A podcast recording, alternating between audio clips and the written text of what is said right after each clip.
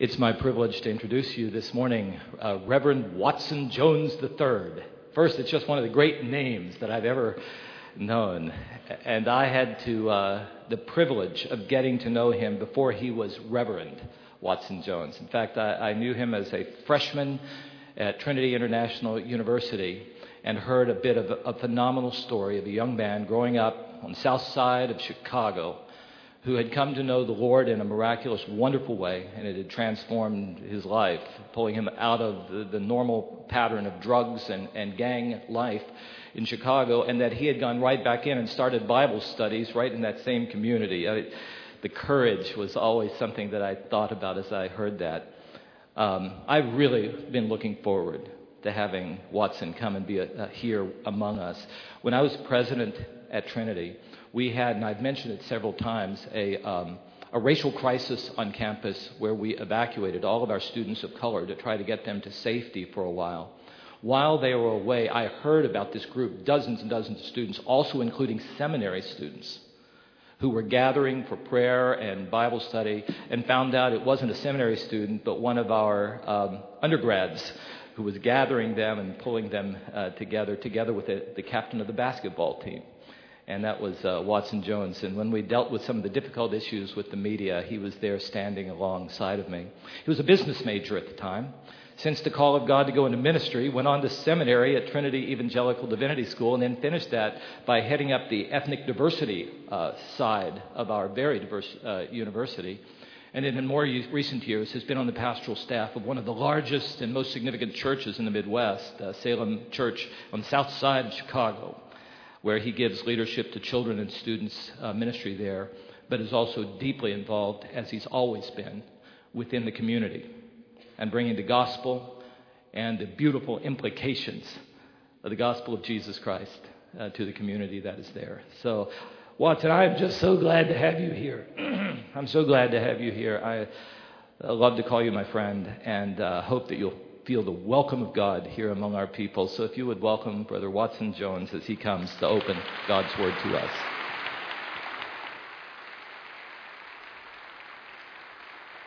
Oh, I got it. Don't worry. Hallelujah. What a blessing it is to be with you guys today. And let me tell you, you have a great pastor. And you can clap for that too. Your pastor... This may shock you. Your pastor is a Christian. And I know some of you are saying, well, obviously, you're stating the obvious. He's a pastor. Why wouldn't he be a Christian? But your pastor, as the president of the university, let me tell you, how many of you all in college had the opportunity to know your president? Let me see your hand. Okay, most of you didn't. All right, for the four who raised their hand, five, I saw one over here. Dr. Waybright made it his business to get to know people. And he didn't, just get to know a group and forget others. Dr. Waybright went out of his way to know me and to know who I was, who was my mother, where did I grow up, what was it like in Chicago, aside from the cold weather, which everyone's complaining, this is cold. I don't think this is cold at all, but that's another story. Your pastor took time to know me. And for that, I'm very grateful. And I say he's a wonderful man of God. He's a great husband, great father, and he's a great pastor. He loves this church, and you guys are so blessed to have him. So if I can ask you, give God a hand of praise for your pastor. I heard somebody whistle over there. They whistle.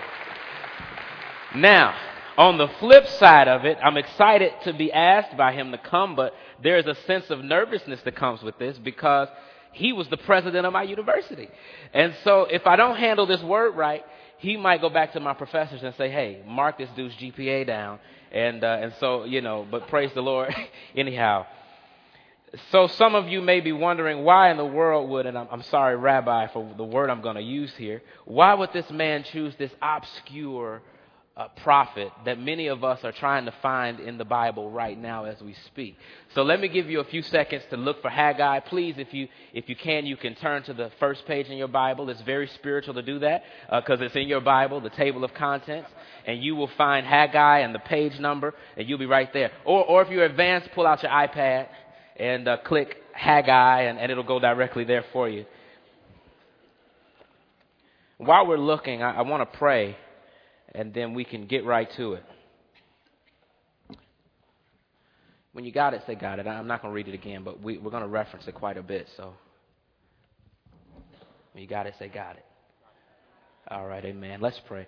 Our Father in heaven, I thank you so much, Lord, for this wonderful, wonderful opportunity to be with your people here at Lake Avenue. God, I thank you for the calm, the peaceful spirit that I sense among your people. Thank you for the mosaic that sits before me, people of all walks of life, different backgrounds, different ethnicities, different nationalities, different countries represented right before me. God, I thank you so much for what you're doing here in the life of this church as it reaches to Pasadena and the surrounding areas. Lord, I pray, God, that as we enter this time where you speak to us, I pray, God, that our hearts would hear what you're saying to your church. Let us, Lord, respond appropriately. I pray, God, that you let me decrease, that you might increase, so that at the end of the day, you will look good and you will receive maximum glory. In Jesus' name we pray. Amen. If you can, we're going to talk a bit, okay? Turn to your neighbor. Say, neighbor, today we are going to learn, you got to get excited with this, kingdom priority versus my priority. Turn to the person next to you. And some of y'all saying, man, that person is kind of mean today. They ain't had their coffee yet. But if they're mean, bind that spirit in Jesus' name and say, neighbor, are you living by kingdom priority? Look this way. This young man, a descendant of a Slavic immigrant, this young man had charm. He had a promising future, with the loud, resounding message of change. So don't think it's Barack Obama, because I said he was from a Slavic immigrant. Promising to end business as usual in state government. This young politician defeated the then Republican Illinois Attorney General Jim Ryan by a 52% vote, making this young man Illinois' 40th governor. So on January 13th, 2003, this young man began his first day in office as the governor of Illinois. And this guy is known for his flamboyant dress. I mean, I admire when I see him or saw him on TV how well he tied his ties. I mean, it just looked fascinating.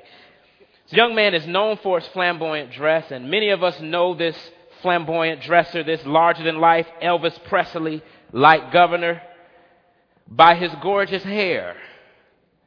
But to many of us in the great state of Illinois, we know him by Rod Blagojevich, or to many of us here, a name that we still can't pronounce. That's all right. While Rod Blagojevich was governor, he did some great things.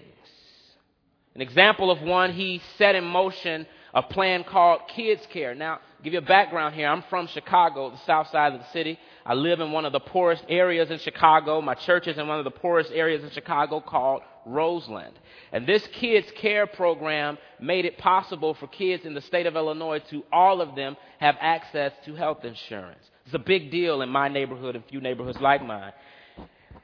But it wasn't long until Rod Blagojevich was accused of following the footsteps of his predecessor, George Ryan, by doing business as usual. So much so that in 2005, the Federal Bureau of Investigation, known as the FBI, launched an investigation on him for corruption. And this investigation actually led to 15 convictions, by the way, one of which is Tony Resco. Name, some of y'all probably, I have no clue who that is, but that's all right. So at 6:15 a.m., December 9th, 2008, Rod Blagojevich was arrested and charged for bribery, most notably for trying to sell Senator or now President Barack Obama's Senate seat. After being impeached, tried, retried, and found guilty of, get this, 17 counts of corruption, Rod Blagojevich went from being governor to now a man who's facing 14 years in prison. Now, 30 years, we sit 30 days before he is set to show up for jail, and we are left with one conclusion about this man's life. None of us in the state of Illinois remember any other things that he did aside from things that we benefit from, like kids care. We don't remember the legislation he made for education or whatever. We will always remember this guy, and many of us know him because this man was charged with the great responsibility of setting priority to governing the state of Illinois, to taking care of the Illinoisans. But rather, he chose to put himself over the task that he was entrusted to. Now, before we become very sanctimonious and say, woe is he, there is me, and I'm not him, so good for him, there is a Rod Blagojevich in all of us. We all can, if we really examine ourselves, be found guilty of doing the same thing day in and day out. That is setting the priority of ourselves over the mission that Jesus Christ has saved us for. We've been put here, and Jesus Christ has done some great things. He died for us, and he's brought us out of lives of sin. And some of y'all know where you used to be. Some of y'all know exactly where you were when you met Jesus. He's called us out of darkness into the marvelous light. We sing great songs about it. And we have reduced the faith of Christianity to being just about my prayer life.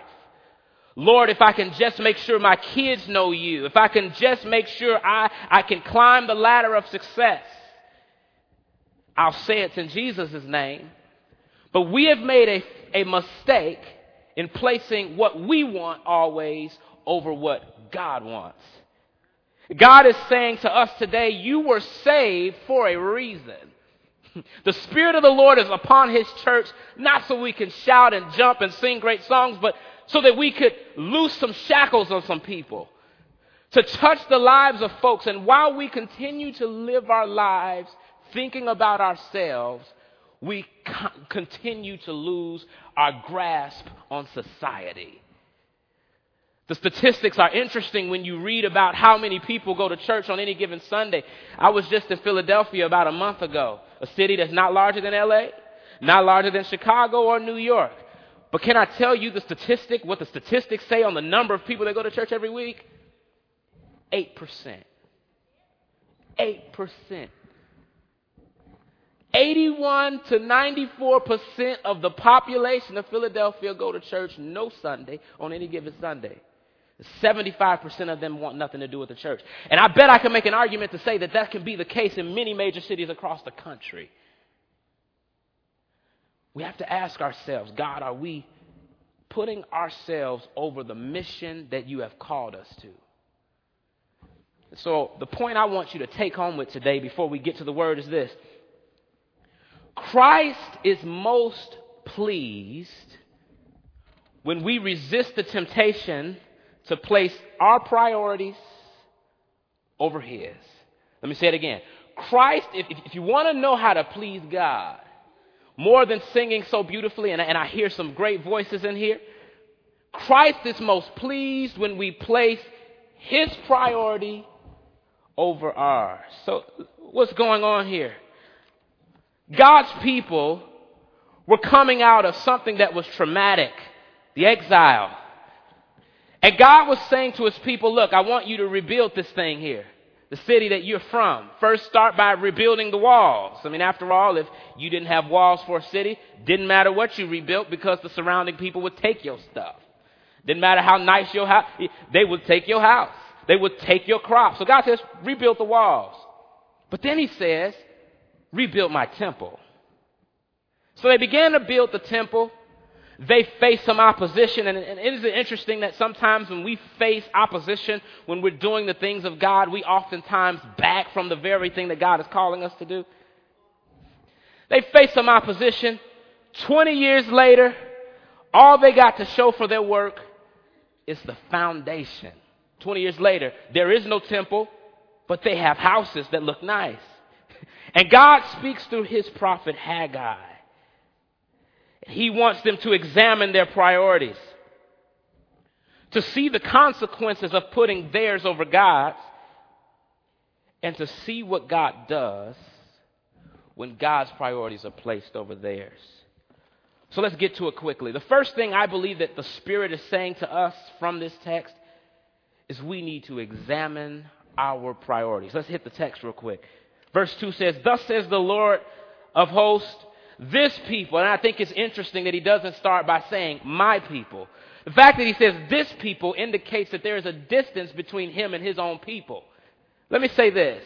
Anytime we get off point and start to think of ourselves over God's work, there becomes a distance there. Don't think that just because you've made success doing your own thing over him that God is necessarily on that. He may have been kind to you just so he could say, "All right, I'm going to give some more rope so maybe they will say God is good to me and maybe they'll turn." It shows some distance there. He says, "My people are using an excuse of saying the time has not come, even the time for the house of the Lord to be rebuilt." And he comes back and says, verse 4, "But is it time for you yourselves to dwell in your paneled houses while this house lies desolate?" Now you need to understand the issue here with the temple. Okay, the temple was beyond what we understand a church to be. And this is a beautiful building, by the way. It's a beautiful building. But the temple means more than what we see a church as. If this building was torn down tomorrow, it would hurt us. Yes, it would. But we are the people of God. And the Spirit is wherever more, two or more gathered in his name. Jesus says, "I promise to be in the midst." So the church building doesn't even really understand even the temple. The temple was the place, get this, where God decided to make his name known in the earth. I don't know about you, but I'm so excited that we serve a God who desires to be around jacked up, messed up, no good people. And you can act like that ain't you today, but I'm so glad that he loves me enough to say, "I want to make my dwelling amongst people who don't even think about me sometimes." So the temple was the place where God said, "I will dwell." But it's the place where they would worship him. They would bring their sacrifice to him. And if ever they were in sin and they needed to turn, they could look to this place and say, "Hey, God, forgive me." And he would hear. If they were ever in trouble getting jacked up by the enemy, they could turn to the temple and say, "God, give me some help here." And he would get help. But get this. Temple wasn't just for the people. But if the alien said, "Hey, I want to know God," he can find him at the temple. And so for them not to build the temple said, "God, we're not even bringing you in this place." God says, "You're using a silly excuse of it not being time." Because really you've lost the urgency. You lost the seriousness of this task of building this temple. He says, "But is it cool that my stuff lays in ruins, but yours is paneled?" Now, see, let me explain what this means here. We go to somebody's house. If I walk in their front door, they got marble on the floor. They got a marble toilet, marble ceilings. I mean, that don't make a house very heavy. It might fall, but marble ceilings, gold everywhere. Are you going to think that person's poor? Yes or no? Speak back. Yes or no? No. Wood was something that just didn't grow in people's front yard. They actually had to go get that. And so the fact that he's pointing out that your houses are paneled, but mine is jacked up, says that you've used the resources that I've given you to build my house only to make yourself look good. And the people of God, here it was, they were sensing that these are uncertain times. And so I must put stock in making sure I'm secure and making sure I'm comfortable. Many of us have made our lives about pursuing degrees, and these things are not bad, but pursuing degrees and climbing that ladder and getting in relationships and let me find stuff that's good for me. We have adopted an attitude of my while not expanding God's presence in the world. Can I tell you something that may shock you, may make you not like me? God loves sinners. God, turn to your neighbor and say, "Neighbor, God loves sinners." Let me tell you how I know. Because he loves me. Because he loves you. And God wants his people to be about his business, to make his presence known, to be his hands and feet amongst the lonely neighbor on your block, to be the hands and feet amongst the gangbangers who stand on the corners from here, to be his hands and feet in your family of people who don't even know Jesus. He's saying, will you shift your priority from your stuff, your my attitude to my kingdom agenda? So he says, examine your priorities. But then Haggai shows us something, which is something for us. He says, the pursuing of our own priorities leads to unfulfillment. Say it with me. Leads to unfulfillment. I ain't hearing nobody, but that's okay. Let's hit the text. Verse 5, he says, therefore, because of you shifted your priorities, consider your ways. He says, you have sown much, but you harvest little. In other words, you plant a lot of crops and you bring nothing home. But there's not enough to be satisfied. He says, you drink, but there's not enough to become drunk or to be filled. He says, you put on clothes so you can be warm, like many of us did today with scarves and long johns. I didn't understand that, actually. I was like, it's warm. To be warm, but he says, no one is warm enough. And he who earns wages and puts it in a purse with holes. They're doing things that seem logical.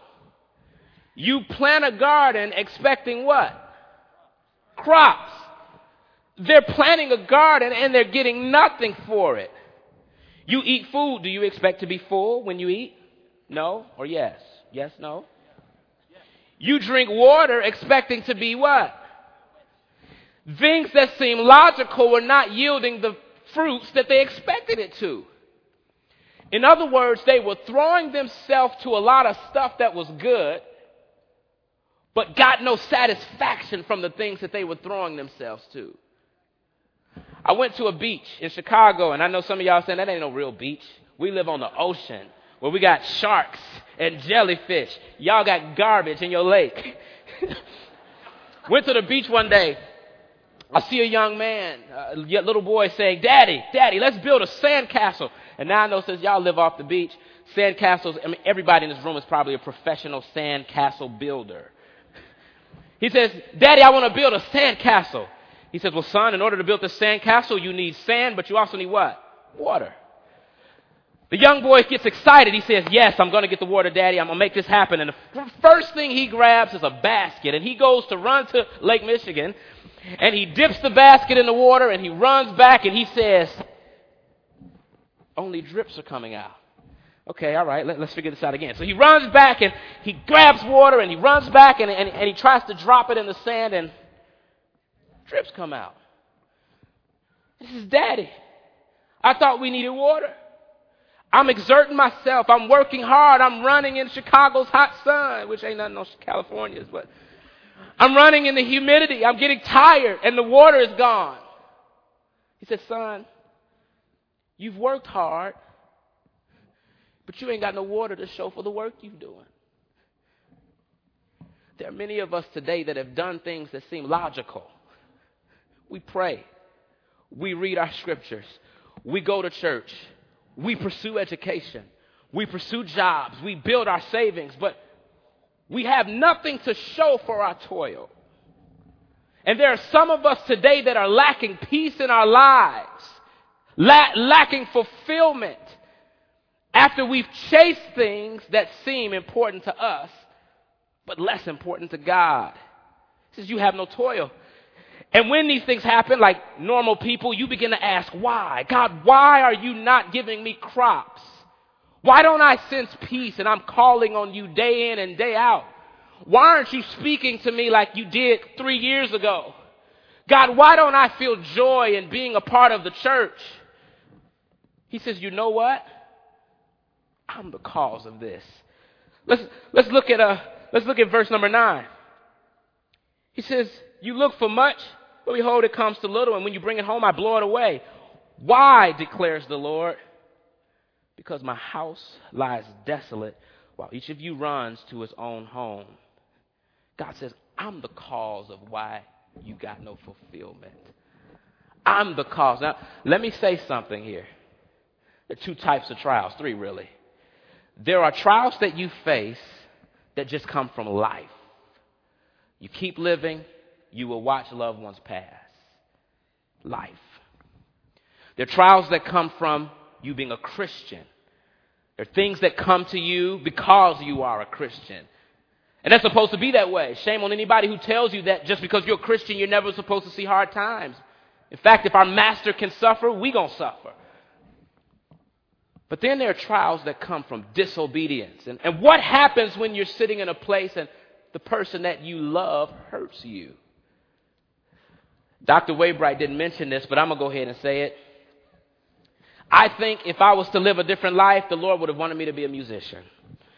Because I love music. In fact, I'm envious of those who are up here playing today. I love Kenny G, okay? I like Kenny G, and I know some of y'all are saying he's not a musician. I love Kenny G. I like Sting, rock artist, rock guy now who's gone classical. I love Sting's music. I mean, he writes lyrics that are so poetic and beautiful and just tells a great story. And he gets them from very obscure books that many of us have never even touched. And so I could be in my car driving, and I remember driving one day, and I'm just vibing along. Roxanne! I'm singing along. And I'm feeling the Lord minister to me by Sting's music. And my wife looked over to me and said, I can't stand him. Now, I said, surely, lady, you must have lost it. What are you saying? I can't stand Sting. He is so arrogant, he's cocky, and he just sucks as a musician. Three blasphemous things that you could say to me.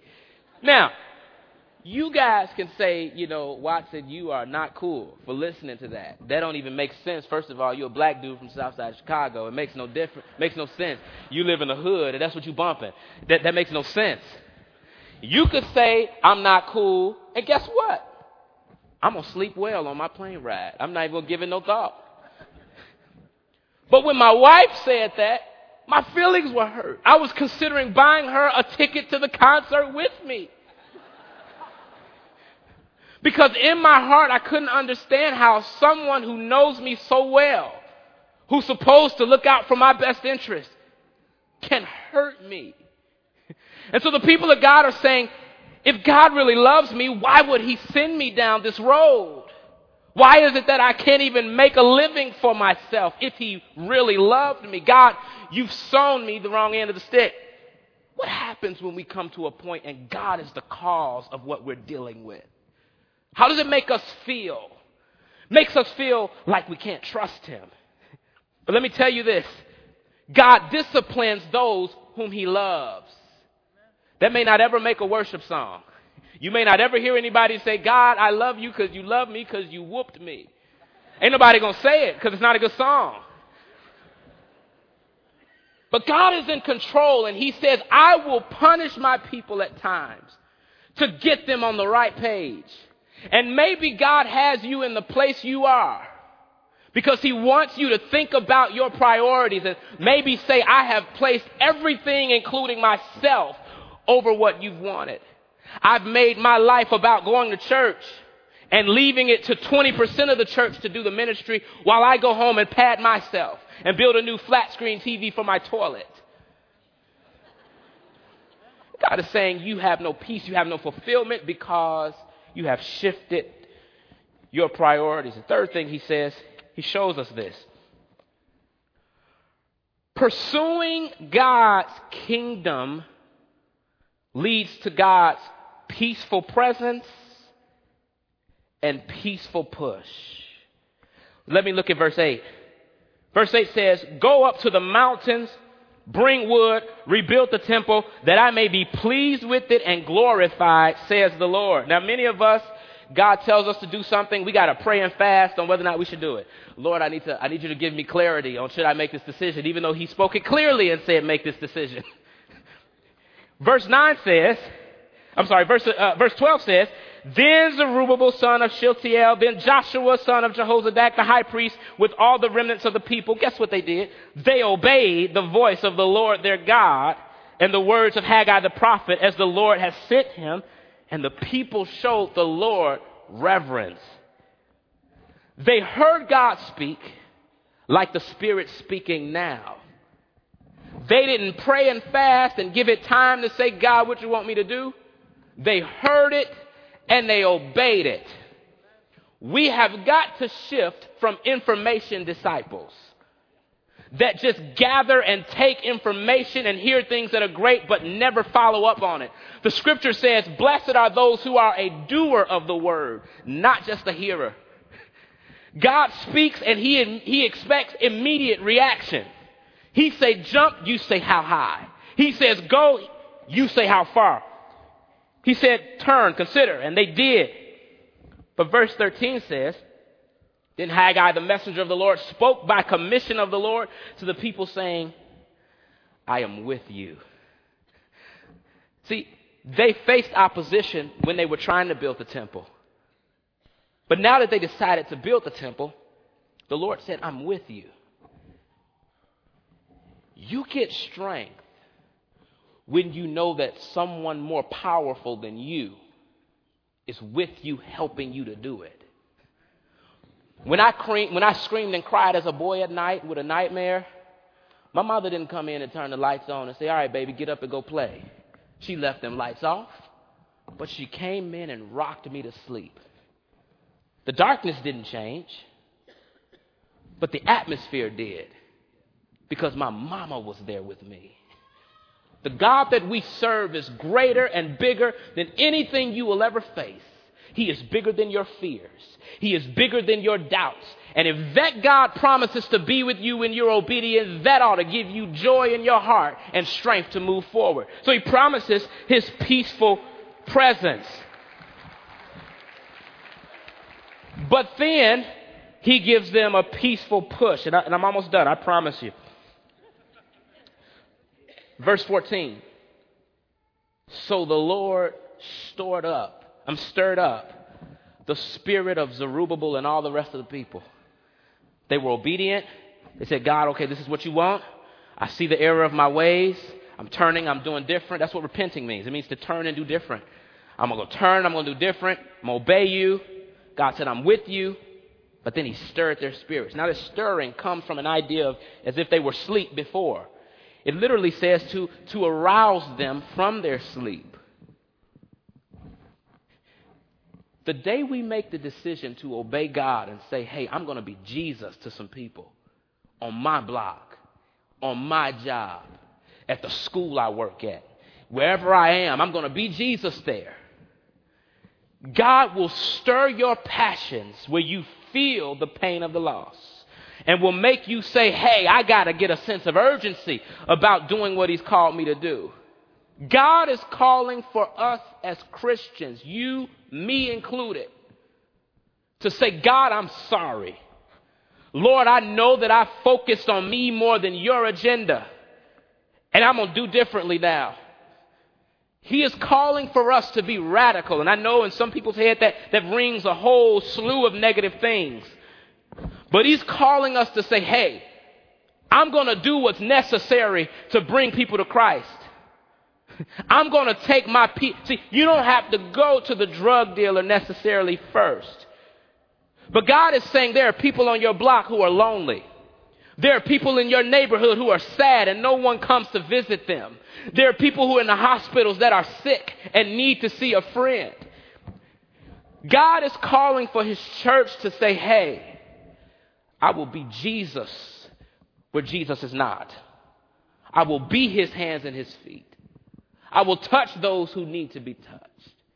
And let me tell you why. Because Christ is most pleased when we resist the temptation to put our priorities over his. In Jesus' name.